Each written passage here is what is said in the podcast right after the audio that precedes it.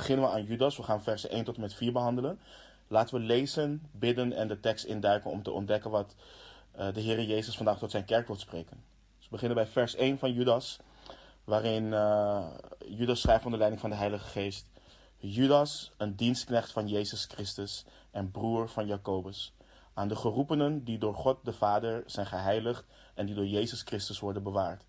Mogen barmhartigheid en vrede en liefde voor u vermeerderd worden. Geliefden, toen ik mij er met alle inzet toe, eh, toe zette u te schrijven over de gemeenschappelijke zaligheid, werd ik genoodzaakt u te schrijven met de aansporing om te strijden voor het geloof dat eenmaal aan de heiligen overgeleverd is. Want er zijn sommige mensen binnengeslopen die tot dit oordeel al lang tevoren opgeschreven zijn.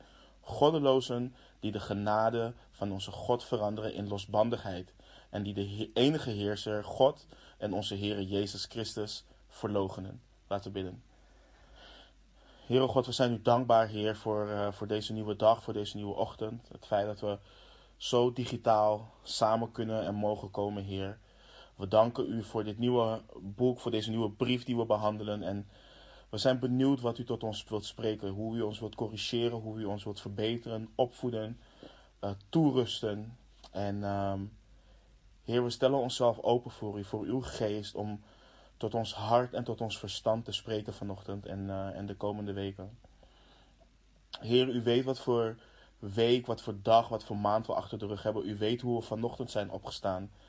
En ik bid u en ik vraag u ook, Heer, als er um, afleiding, als er zorgen, misschien woede, verdriet of wat dan ook is, Heer, vraag ik u om, ja, om ons geloof te vermeerderen en om onze ogen op onze Heer Jezus Christus te richten.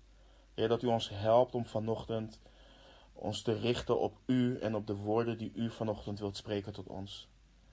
En Heer, als wij vanochtend uh, vreugde ervaren, Heer, vermeerder dat ook, Heer. Dat wij meer vreugde mogen hebben in het feit dat wij vanochtend uw woord in zullen duiken.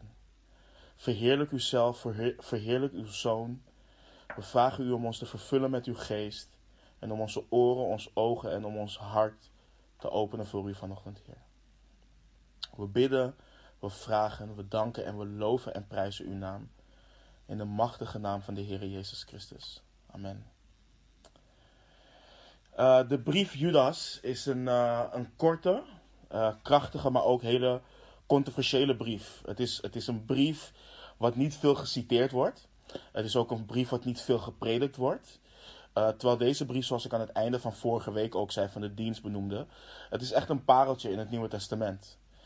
En uh, de opening van de brief leert ons dat de schrijver uh, van de brief dus Judas is.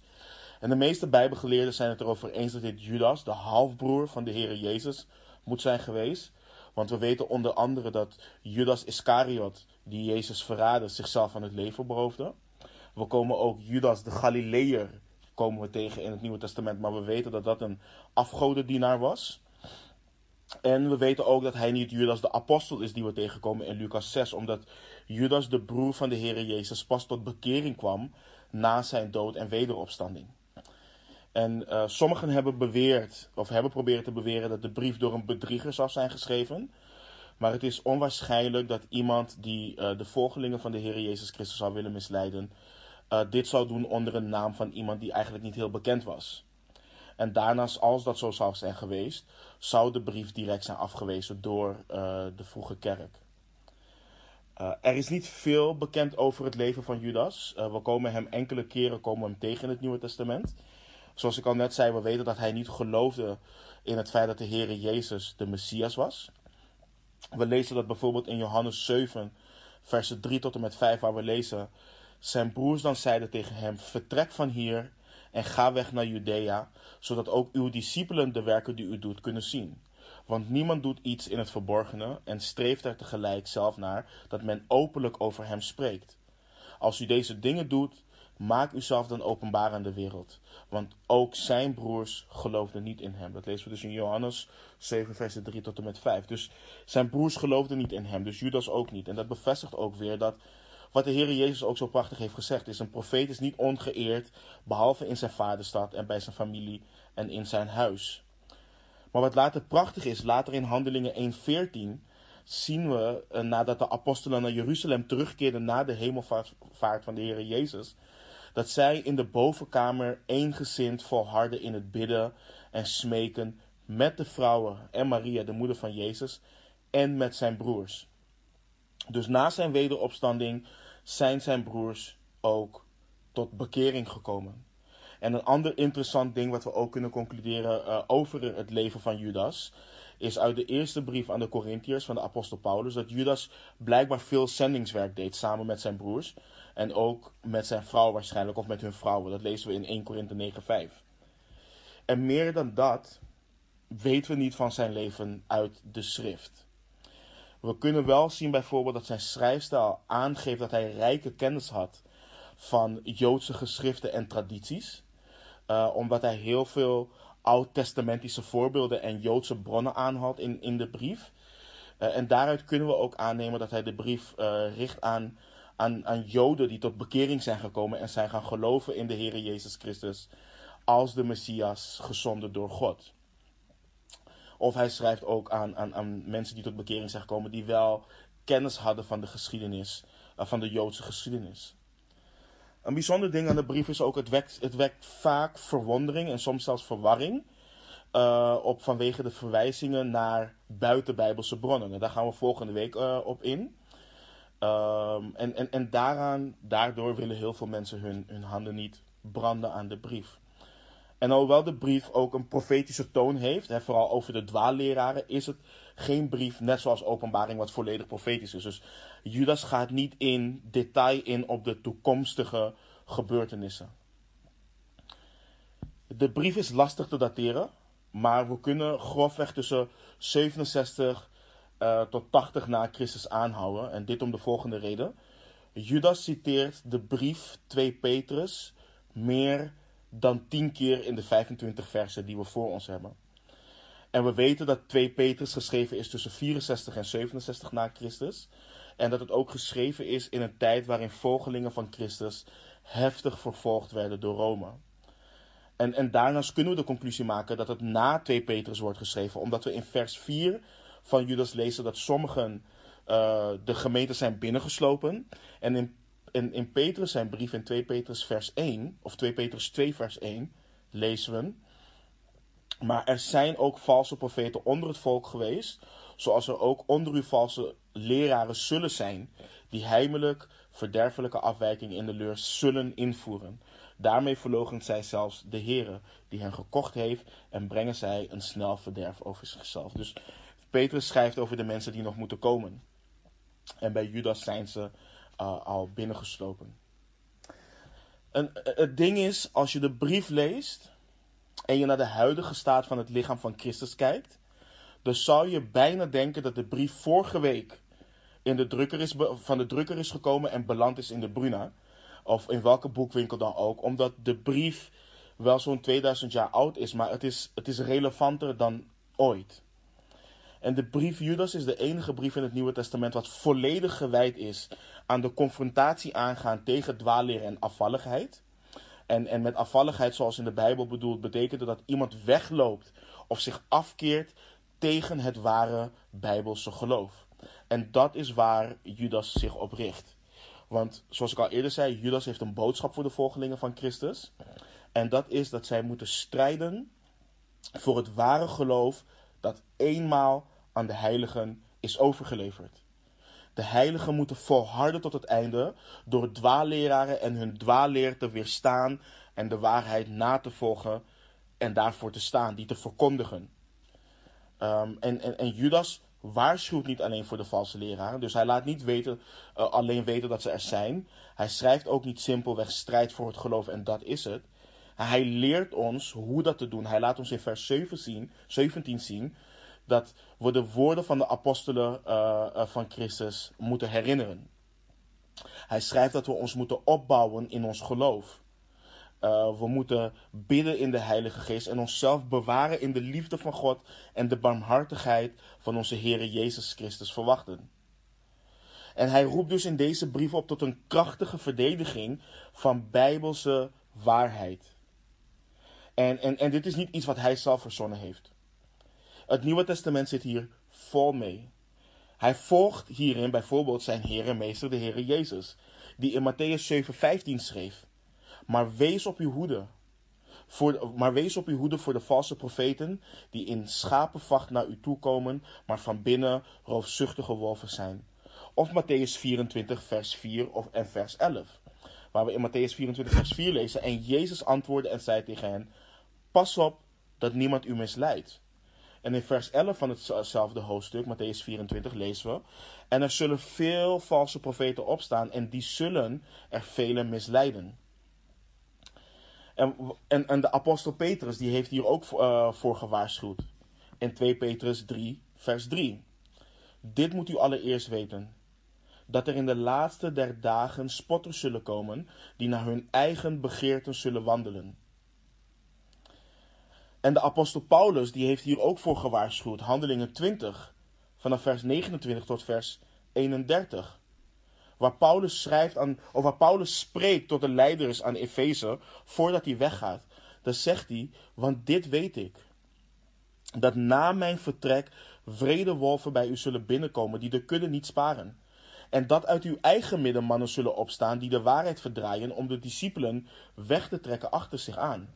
Daarom, wees waakzaam en bedenk dat ik drie jaar lang, nacht en dag, niet heb opgehouden iedereen onder tranen terecht te wijzen. En het bijzondere is dat de Bijbel vol zit met waarschuwingen tegen valse profeten, tegen dwaalleraren. Maar wanneer we dat vandaag de dag doen, dat we als bekrompen worden gezien, als fariseeën, dat we, dat we, dat we oordelen over mensen. En, en, en dan is de vraag, als wij claimen de Bijbel te geloven en wij, en wij zo reageren op het uh, staan en het optreden tegen dwaalleraren, hoe serieus nemen we de Bijbel? Zien we de Bijbel, de hele Bijbel daadwerkelijk, als het woord van God? Willen we God in zijn geheel gehoorzamen of willen we gehoorzamen wat onze oren kietelen en strelen? En dat is dus heel goed waar we over moeten nadenken en waar we de komende drie weken ook bij stil gaan staan. Maar laten we beginnen uh, aan onze vers vers studie. Vers 1. Judas, een dienstknecht van Jezus Christus en broer van Jacobus. Aan de geroepenen die door God de Vader zijn geheiligd en die door Jezus Christus worden bewaard. Dus, dus Judas is de schrijver en, en let op hoe hij zichzelf voorstelt. Als eerste als een dienstknecht van de Heer Jezus Christus.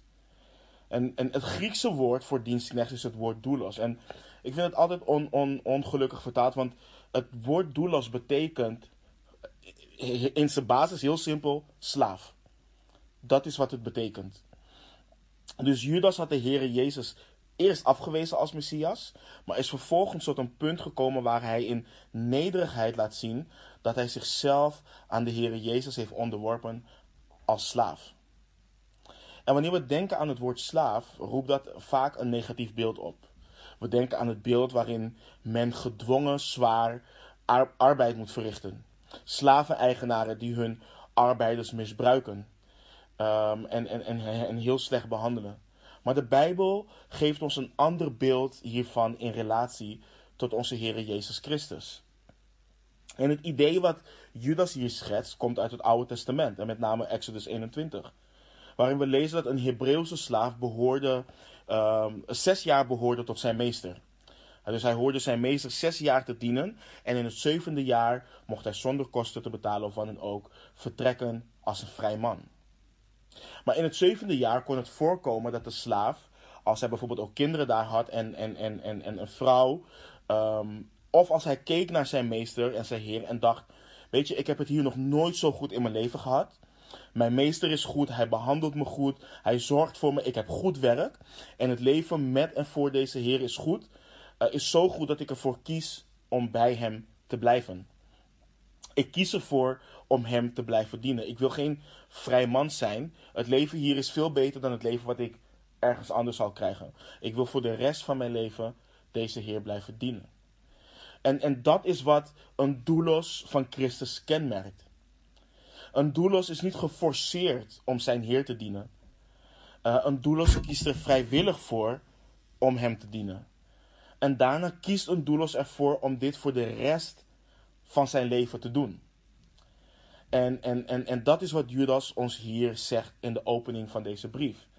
Hij schrijft: Ik heb er bewust voor gekozen om mezelf als slaaf te onderwerpen aan de Heer Jezus Christus. En ik heb deze keuze voor het leven gemaakt. Hij mag met me doen wat hij wilt. Ik heb er bewust voor gekozen om mijn leven volledig toe te wijden aan de Heer Jezus. Uh, want hij is een goed Heer en een goed meester. En daar waar de wereld het zielig vindt voor een volgeling van Christus, en, en, en die persoon daadwerkelijk ziet als een slaaf zoals de wereld dat ziet, um, laat Judas ons zien dat dit een eervolle titel is. Het is een eervolle titel om een slaaf van Jezus Christus te zijn en een slaaf van de Heer Jezus Christus genoemd te worden. Paulus schreef bijvoorbeeld dat, dat voordat we een slaaf van Christus werden, dat we een slaaf van iets of iemand anders waren. En, en, en het is heel grappig, want vaak denkt de wereld vrij te zijn. Ehm, wanneer ze niet geloven. De wereld ziet ons als gevangenen.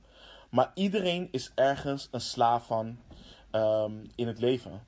En Paulus schreef bijvoorbeeld in Romeinen 6, versen 16 tot en met 18 het volgende. Hij schreef onder leiding van de Heilige Geest. Weet u niet dat aan wie u uzelf als slaaf ter beschikking stelt tot gehoorzaamheid, u slaaf bent van wie u gehoorzaamt? Of van de, of van de zonde tot de dood, of van de gehoorzaamheid tot gerechtigheid. Maar God zij dank, u was wel slaaf van de zonde, maar nu bent u van harte gehoorzaam geworden aan het voorbeeld van de leer waaraan u overgegeven bent. En vrijgemaakt van de zonde bent u dienstbaar gemaakt aan de gerechtigheid. Dus als jij wedergeboren bent, prijs de Heer dat je vrijgemaakt bent van de zonde en je nu mag leven als slaaf van de Allerhoogste Koning, de Koning der Koningen. Hij die alles laat meewerken ten goede voor hen die hem liefhebben. Het is, het is goed om jezelf daaraan te herinneren. Dat je een slaaf bent van Jezus Christus. Een Heer die van jou houdt. Een Heer en Meester die zichzelf heeft gegeven voor zijn dienaren en ons gebruikt voor het werk wat voor de grondlegging van de wereld al gereed gemaakt was voor ons. En het is prachtig dat we onszelf aan Hem mogen vastketenen als het ware en door Hem uitgezonden mogen worden in de wereld om het evangelie van verlossing te mogen verkondigen. Dus Judas, een dienstknecht van Jezus Christus. En hij gaat verder. En broer van Jacobus. het, is, het is prachtig om te lezen dat Judas zich niet richt op het feit dat hij het halfbroertje van de Heer Jezus is. Judas was er niet gericht om, op de, om de aandacht op hem te vestigen. Hij was niet gericht op zijn reputatie en niet gericht op het verwerven van eer door te zeggen dat hij de broer is van de Heer Jezus. Hij zegt eerder dat hij het broertje van Jacobus is, waarmee hij zichzelf ook identificeert met zijn lezers. Het is niet van ik ben het broertje van de Heer Jezus. Nee, ik ben een slaaf van Christus en, en, het broertje van Jacobus. En Judas wilde één ding en dat was de Heer Jezus trouw dienen als slaaf. En ik bid dat dat ons hart ook mag vormen. En ik, ik ga vandaag niet in op het leven van Jacobus, omdat zo de Heer het wil dat we Jacobus gaan behandelen na deze brief. Ehm, maar Judas richt zich in zijn brief aan, dus dan weten we gelijk aan wie de brief geschreven is. De geroepenen die door God de Vader zijn geheiligd en die door Jezus Christus worden bewaard. Dus de brief van Judas is niet gericht aan een specifieke kerk zoals Paulus dat doet aan de, uh, aan de Romeinen bijvoorbeeld, of aan de christenen in, uh, in Colosse of in Korinthe. Uh, Judas richt zijn brief aan alle volgelingen van Jezus Christus. En hij geeft een prachtige omschrijving van een volgeling van Jezus Christus, wat de moeite waard is om daar dieper op in te gaan. Want als eerste lezen we de geroepenen. Als volgelingen van Christus zijn we geroepen door God. God heeft ons geroepen. Niemand van ons zou in een persoonlijke relatie met God door Christus zijn als hij of zij niet geroepen is door God. Het zijn de woorden van de Heer Jezus zelf die we kunnen lezen in Johannes 6:44. Niemand kan tot mij komen tenzij de Vader die mij gezonden heeft, hem trekt. En ik zal hem doen opstaan op de laatste dag. Het is de Vader die ons getrokken heeft. En zonder het werk van de Vader konden wij niet gered worden. Hij is de initiatiefnemer. Wij hebben hem lief omdat hij ons eerst lief had. Dat is wat we ook hebben behandeld in 1 Johannes. Dus volgelingen van Christus zijn geroepen. Vervolgens lezen we dat ze door God de Vader zijn geheiligd.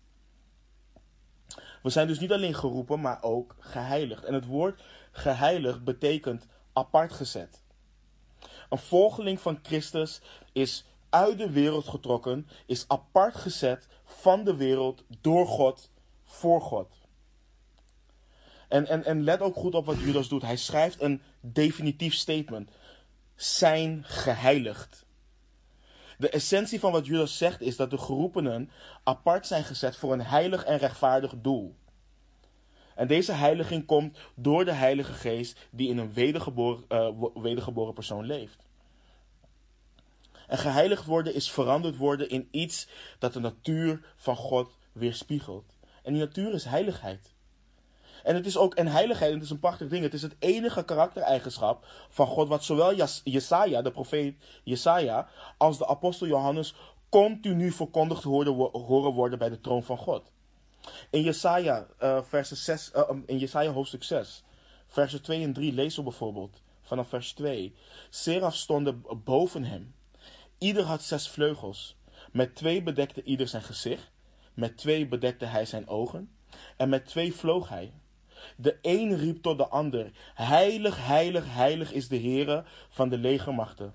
Heel de aarde is vol van zijn heerlijkheid. In Jesaja 6, versen 2 en 3. Maar in Openbaring 4, 8, een prachtige, prachtige scène waar we zien en lezen. En de, en de vier dieren hadden elk voor zich zes vleugels rondom. En van binnen waren die vol ogen. Ze hadden geen rust en zeiden dag en nacht: Heilig, heilig, heilig is de Heere God, de Almachtige die was, die is en die komt. Openbaring 4, vers 8. Maar we worden dus niet simpelweg veranderd, we worden veranderd met een doel. We zijn apart gezet voor een heilig doel. Weet je, denk aan, voor de mensen die dat ook kennen, denk aan het beeld van de priesters in het Oude Testament, die de gouden en zilveren voorwerpen apart zetten om exclusief in de tempel van God gebruikt te worden. En deze voorwerpen waren niet zoals de andere voorwerpen en werden ook niet gebruikt als alledaagse voorwerpen. En ook zo worden en zijn wij apart gezet, geheiligd voor God. Net zoals God heilig is, net zoals Hij apart is, moeten wij ook heilig zijn. En lieve mensen, dit leert ons dat zolang wij zuurstof hebben in onze longen, we maar voor één ding leven. Voor de glorie en voor de heerlijkheid van God. Dat is waarvoor we leven. En dit idee dit idee kan sommigen benauwen, want oké, de Heer, dus alles van mijn leven is toegewijd, hoort toegewijd te zijn aan God. Ja. Dit is waarvoor wij geroepen zijn. Dit is waarvoor wij geheiligd zijn. Om God te verheerlijken. En Paulus die schrijft dit zo prachtig in 1 Korinthe 6, vers 20, waarin hij schrijft: U bent immers duur gekocht. Duur. Verheerlijk daarom God in uw lichaam en in uw geest die van God zijn.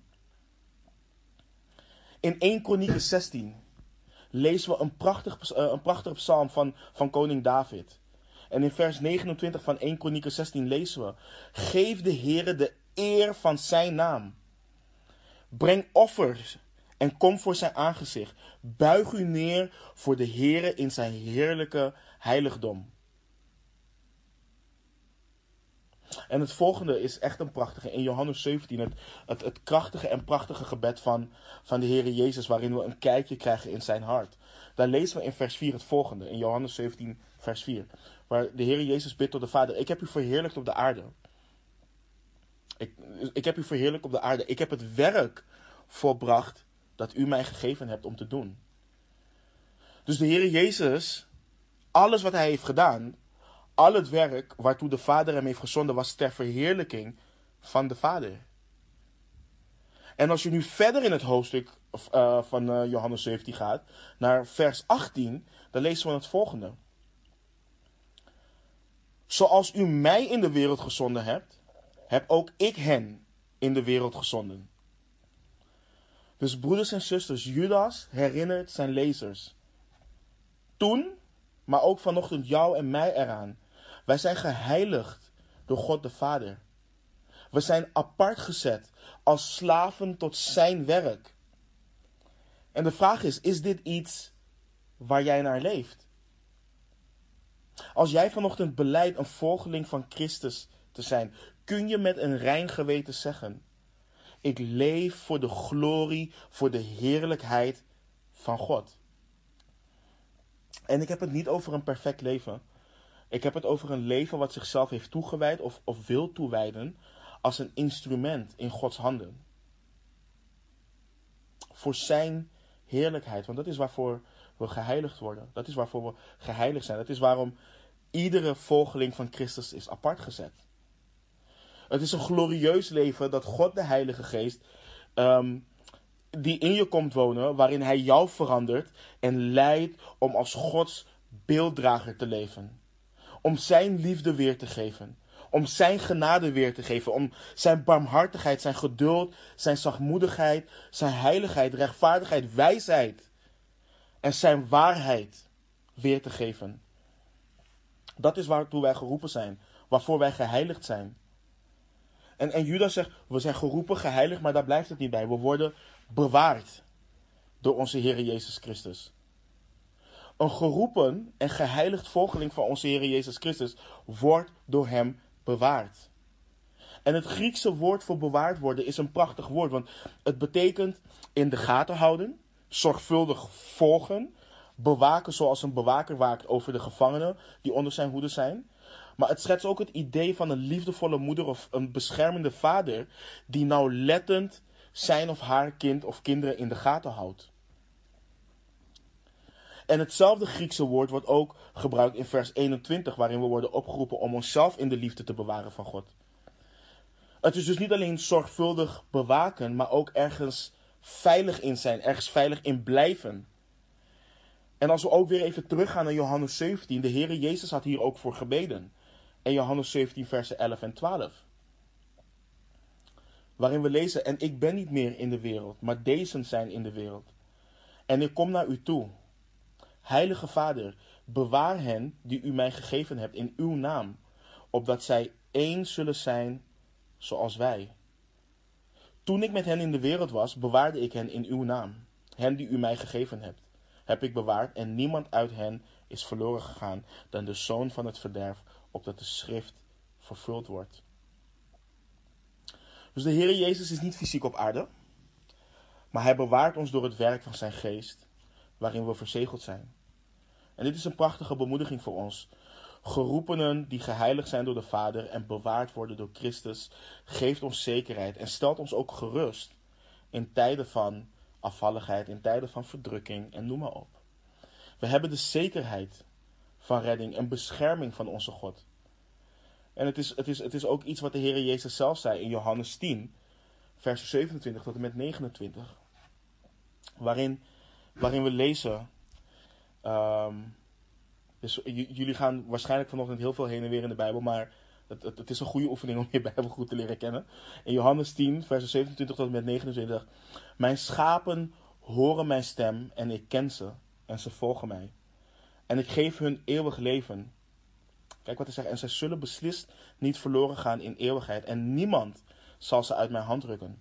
Mijn vader die hen aan mij gegeven heeft, is meer dan allen. En niemand kan hen uit de hand van mijn vader rukken. We zijn veilig en het biedt zoveel hoop en troost dat God wil dat we weten dat Hij ons bewaart. Dat we veilig en zeker zijn in Hem. Dat we, net zoals Paulus in Efeze 4:30 schrijft, um, dat we weten dat we verzegeld zijn door de Heilige Geest tot de dag van de verlossing. Dus we zijn geroepen, geheiligd en we worden bewaard in Jezus Christus. En na deze prachtige bemoediging heeft Judas een, een gebed slash een zegen voor zijn lezers. En hij schrijft in vers 2: mogen barmhartigheid en vrede en liefde voor u vermeerderd worden.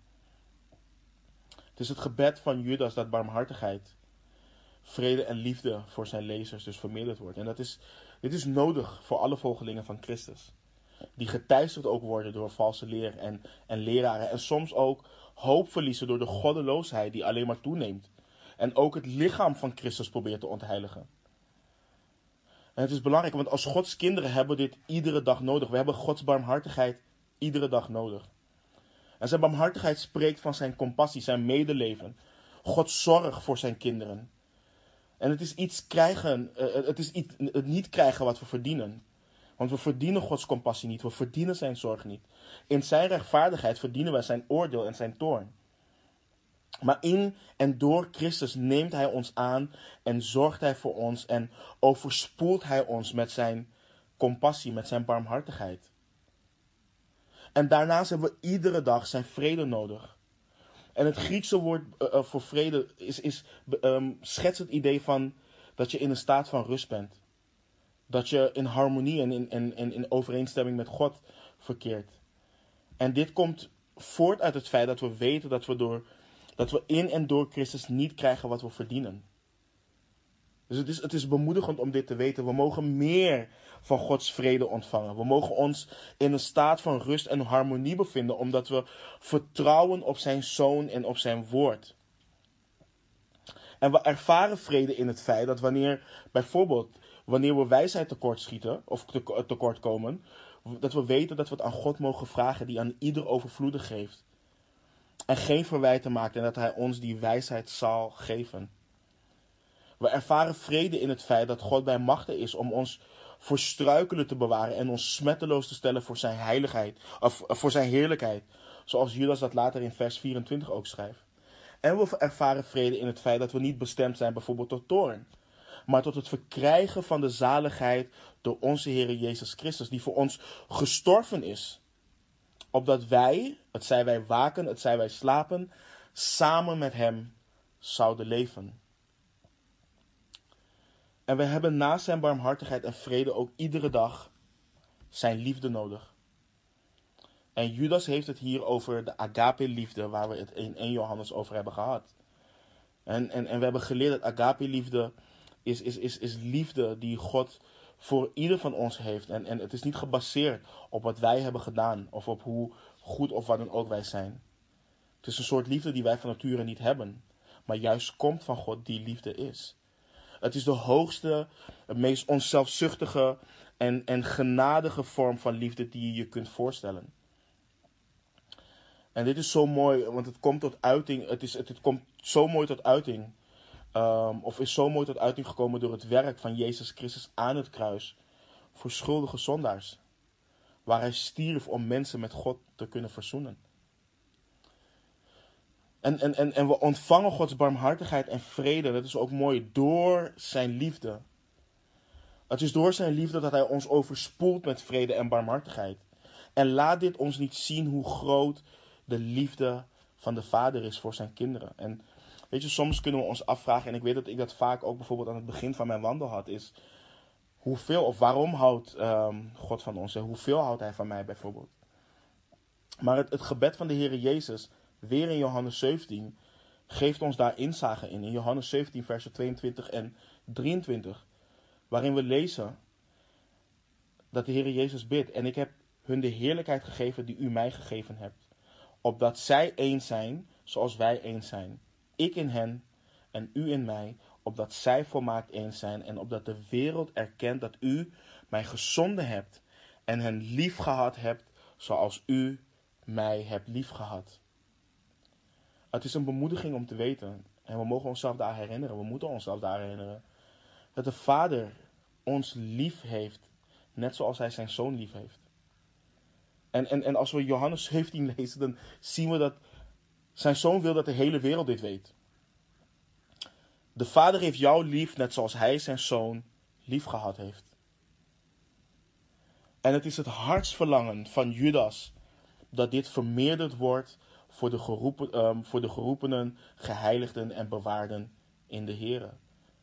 En het woord vermeerderd betekent volgemaakt, in het bijzonder tot maximale capaciteit. En waarom is dit bijzonder? Omdat we dienen een God die oneindig is. We dienen een God die is. Hij houdt niet op. En dat maakt zijn barmhartigheid, zijn vrede en zijn liefde ook oneindig. Het is net een oceaan waar je in kunt verdrinken en nooit, maar dan ook nooit tot de bodem van zult komen. Gods barmhartigheid, vrede en, en liefde is oneindig voor zijn kinderen. Hij zal nooit zeggen: Dat is genoeg barmhartigheid voor jou, nu geef ik de rest aan iemand anders. Het woord vermeerderd schets in het Grieks dat het, dat het iets is wat op elkaar gestapeld blijft worden. Het is net zoals de Heer Jezus in Johannes 10, vers 10 zei: um, de, de dief komt alleen maar om te stelen, te slachten en verloren te laten gaan. Ik ben gekomen opdat zij leven hebben en overvloed hebben. Dus het schetst het idee van meer dan genoeg. En het gebed van Judas voor zijn broeders en zusters is dat Gods zegeningen in barmhartigheid, vrede en liefde vermeerderd zal worden. Dat het steeds overvloediger zal worden, ongeacht de onrust of verdrukkingen die zij doormaken of door zullen maken. En dat geldt dus ook voor ons. En het, is het, pracht, het prachtige is dat onze zegeningen geopenbaard worden in, in zijn zoon en ons rijkelijk worden geschonken door de Heilige Geest. Dus laten we ook rusten um, in Gods barmhartigheid en rusten in zijn vrede en liefde. Maar laten we ook een voorbeeld nemen aan Judas en God hierom vragen voor onze broers en zussen. Dat we hier, dat we in onze gebeden denken aan onze broeders en zusters en dit ook vragen, omdat we dit iedere dag nodig hebben. Na zijn groet en, uh, en zegen komen we tot de kern van de brief. Uh, de reden waarom Judas deze brief heeft geschreven. Vers 3. Geliefden, toen ik mij er met alle inzet toe zette u te schrijven over de gemeenschappelijke zaligheid, werd ik genoodzaakt u te schrijven met de aansporing om te strijden voor het geloof dat eenmaal aan de heiligen overgeleverd is.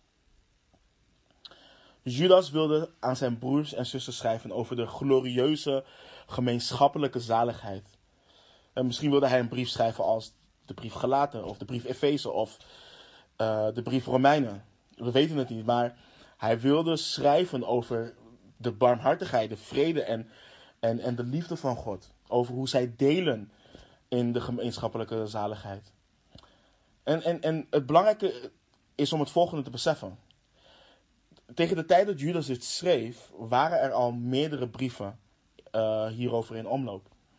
We weten in ieder geval dat de brieven van de apostel Petrus en enkele brieven van de apostel Paulus al verspreid werden onder de kerken. Maar het feit dat Judas hierover een brief wilde schrijven, dit, dit leert ons dat we nooit genoeg kunnen lezen en nooit genoeg kunnen horen over de gemeenschappelijke zaligheid. We kunnen nooit genoeg lezen en horen over het kruis. Over hoe Gods barmhartigheid aan ons is verschenen. Over hoe we dood waren in onze overtredingen en hoe God ons uit de duisternis heeft getrokken. We kunnen nooit genoeg lezen en horen over het feit dat God zijn zoon, Jezus Christus de rechtvaardige, heeft gestuurd als de verzoening voor onze zonden. We kunnen nooit genoeg horen en lezen dat de God en Vader van onze Heer Jezus Christus ons overeenkomstig zijn grote barmhartigheid opnieuw geboren deed worden tot een levende hoop door de opstanding van onze Heer Jezus Christus uit de doden, tot een onvergankelijke, onbevlekte en onverwelkbare erfenis die in de hemelen bewaard wordt voor ons.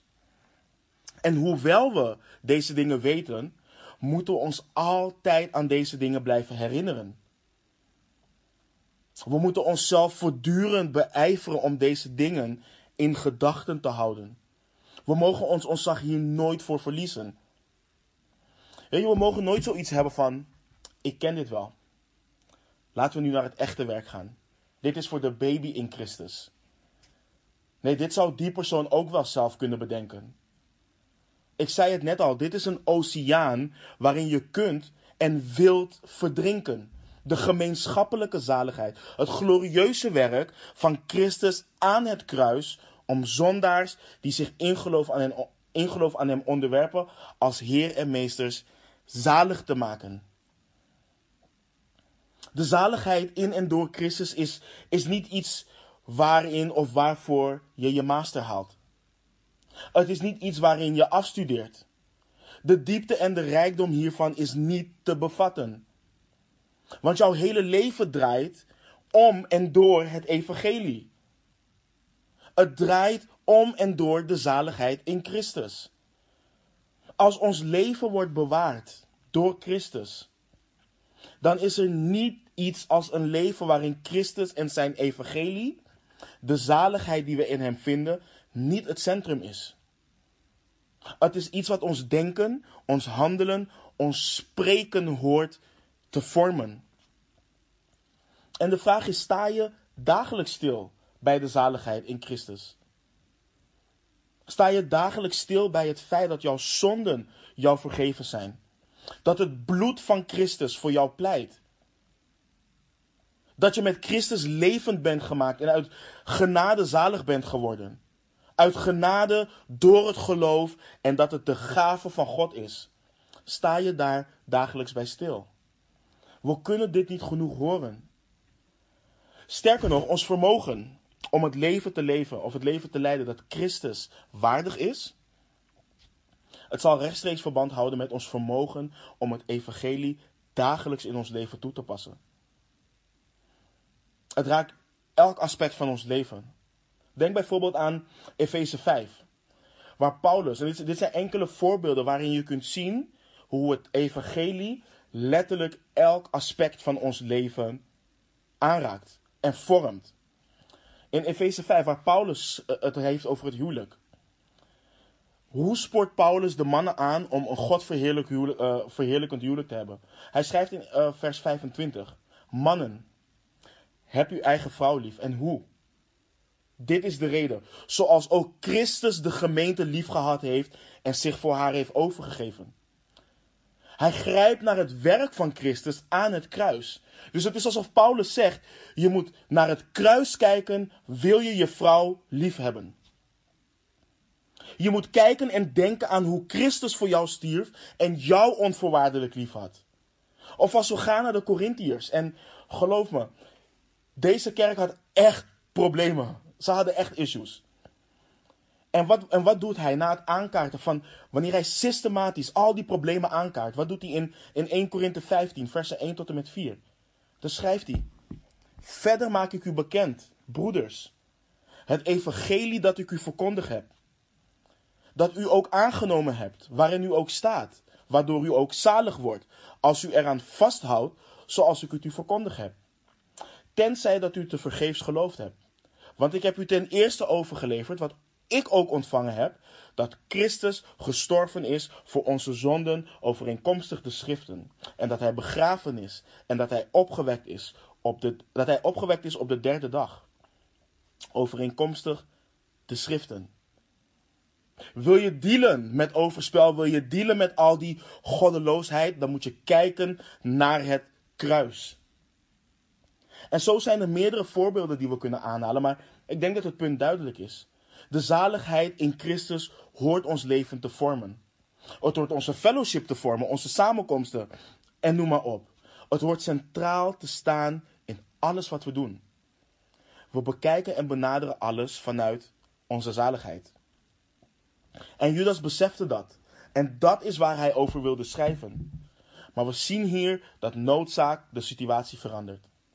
En wat dit ons ook heel prachtig laat zien, is Judas is een perfect voorbeeld van, wat, van hoe het leven eruit ziet.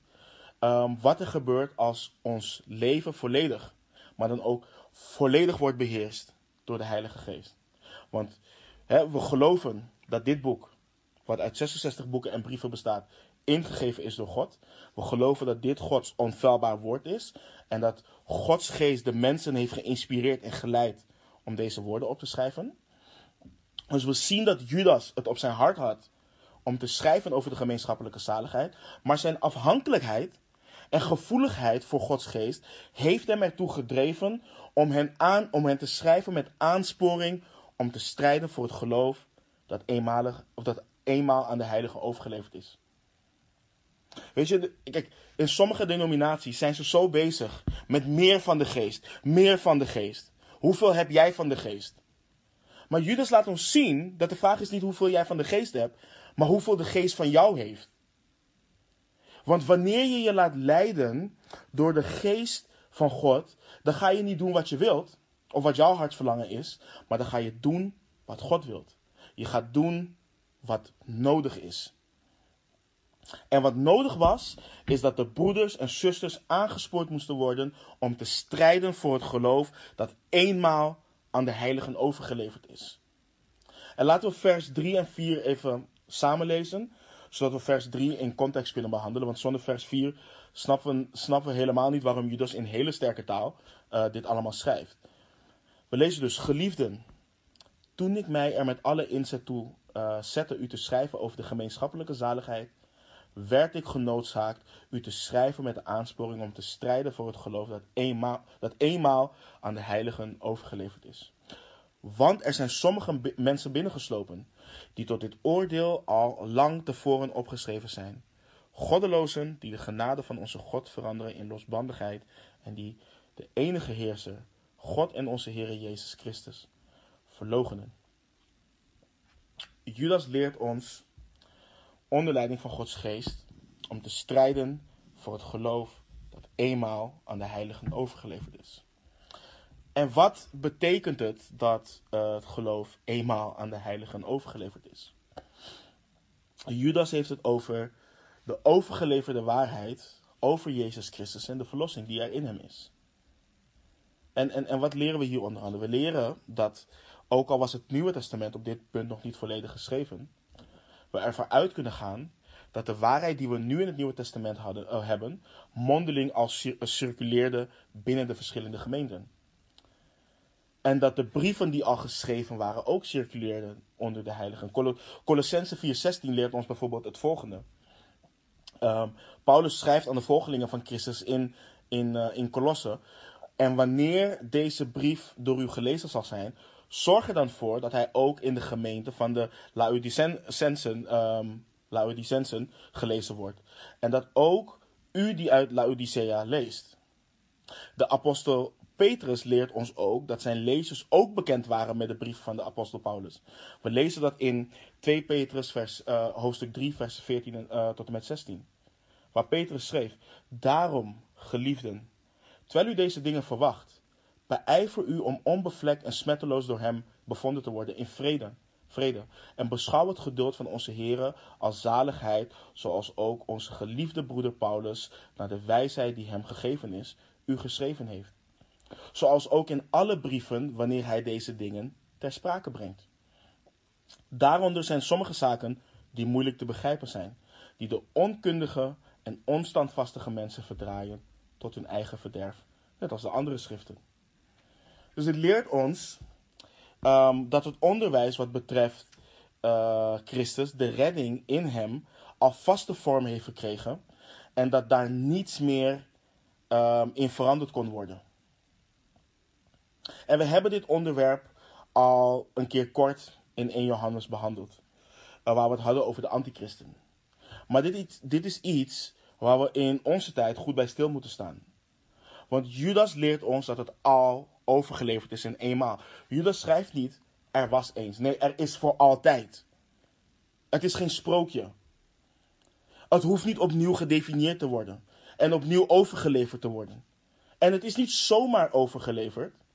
In Efeze 2, versen 19 tot en met 21 schrijft Paulus aan de heiligen dat ze geen vreemdelingen en bijwoners meer zijn, maar medeburgers en heiligen en huisgenoten van God.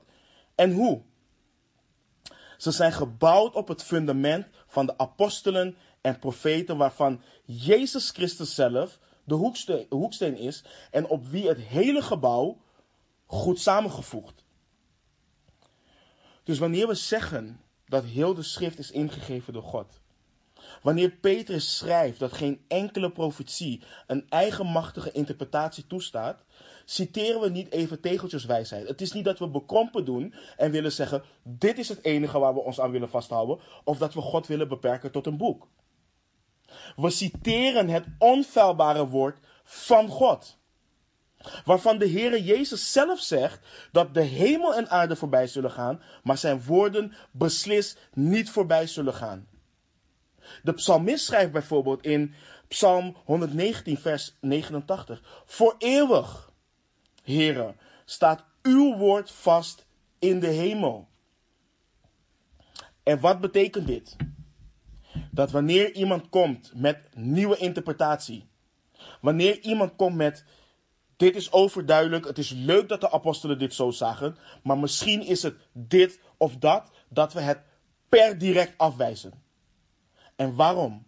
Omdat Gods woord niet bedacht is door mensen. Het komt van God, wiens majesteit getoond is boven de hemel.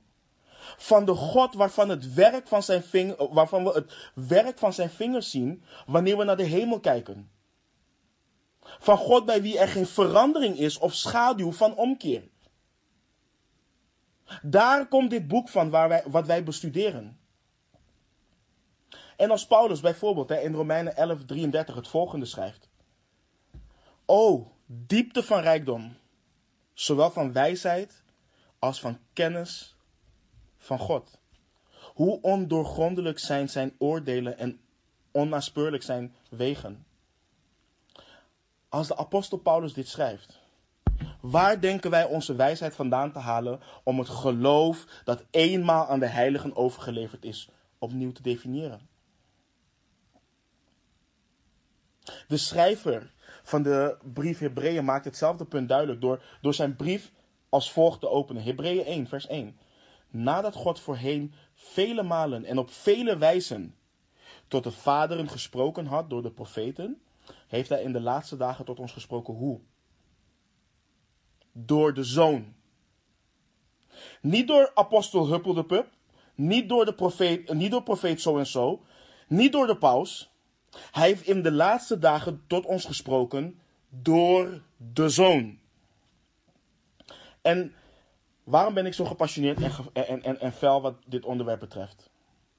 En ik wil mezelf niet als maatstaf gebruiken, maar wanneer ik het gedrag van deze dwaalleraren zie, dan zie ik niet het gedrag van iemand die opnieuw geboren is door de geest en verandert naar het evenbeeld van Christus. Wat ik zie, is ik zie iemand die precies is zoals ik was voor mijn bekering.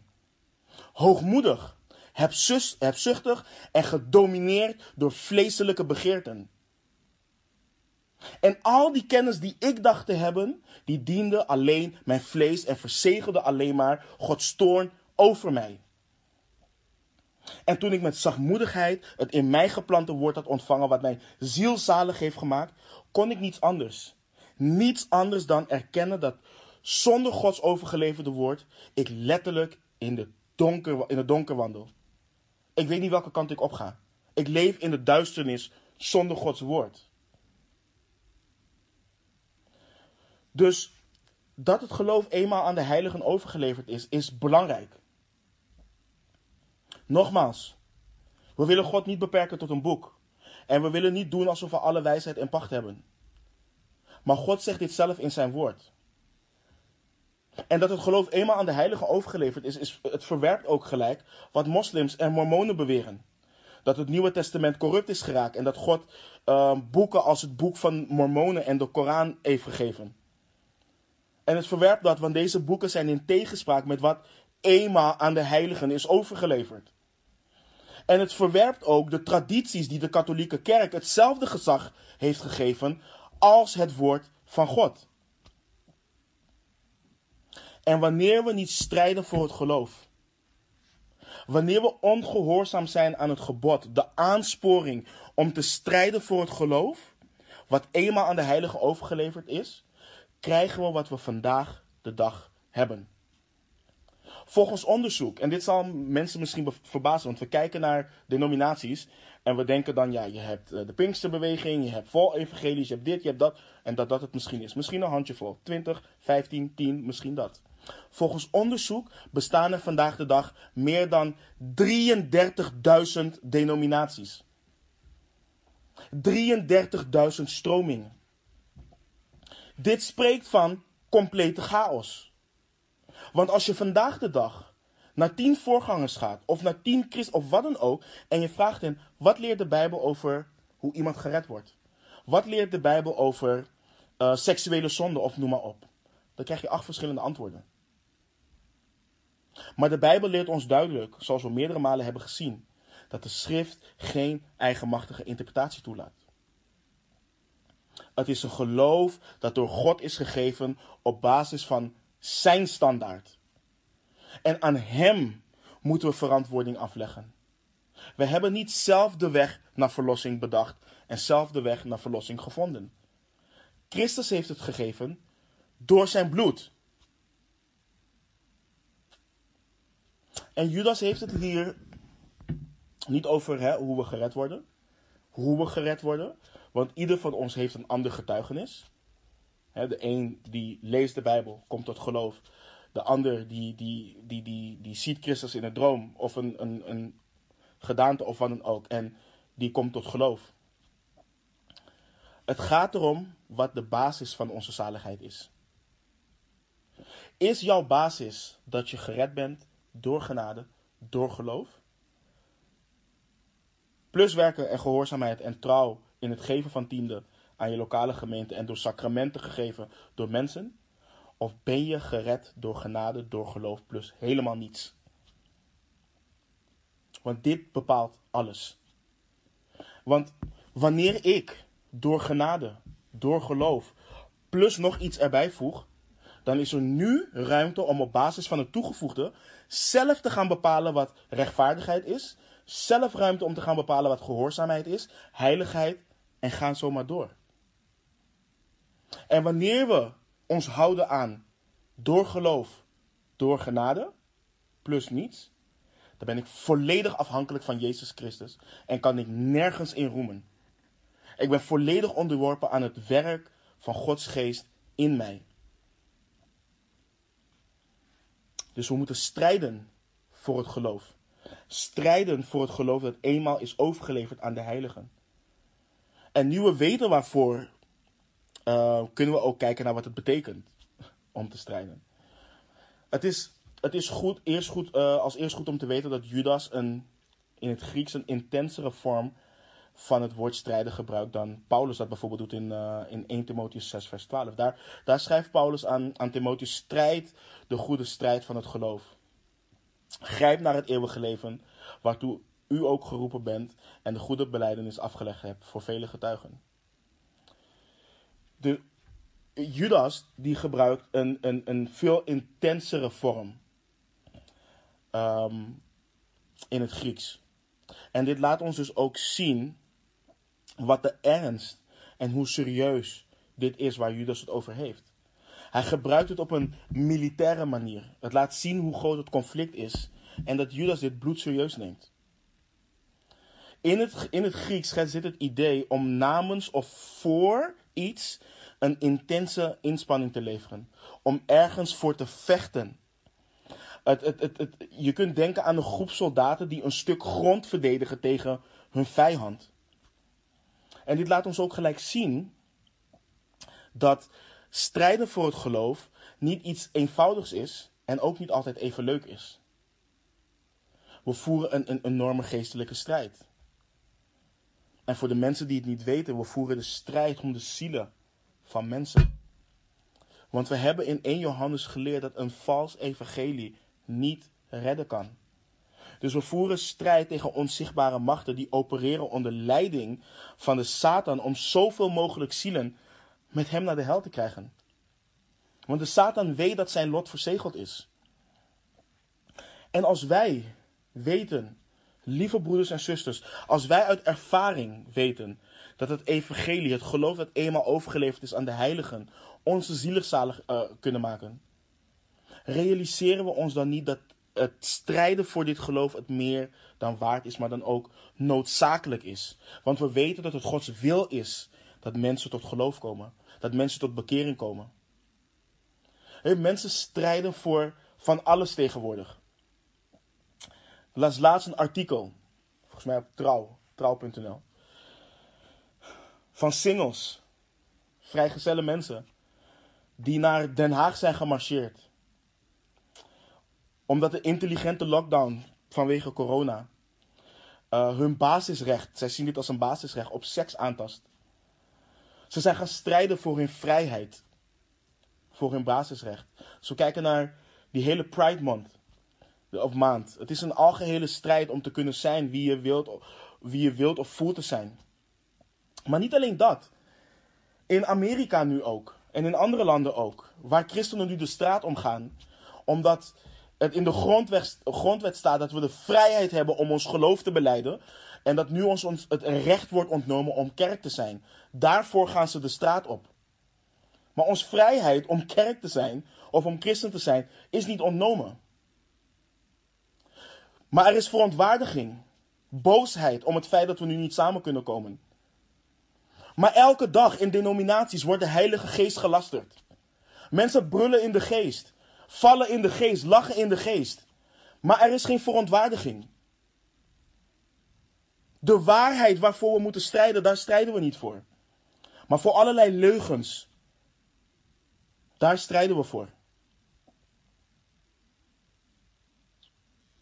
Maar christenen die het geloof hebben, die het goede nieuws hebben, waardoor zielen zalig kunnen worden, die krijgen het benauwd wanneer ze moeten strijden voor, voor de waarheid. Ze doen het liever niet. Eerst even bidden of dit is wat God met me wilt.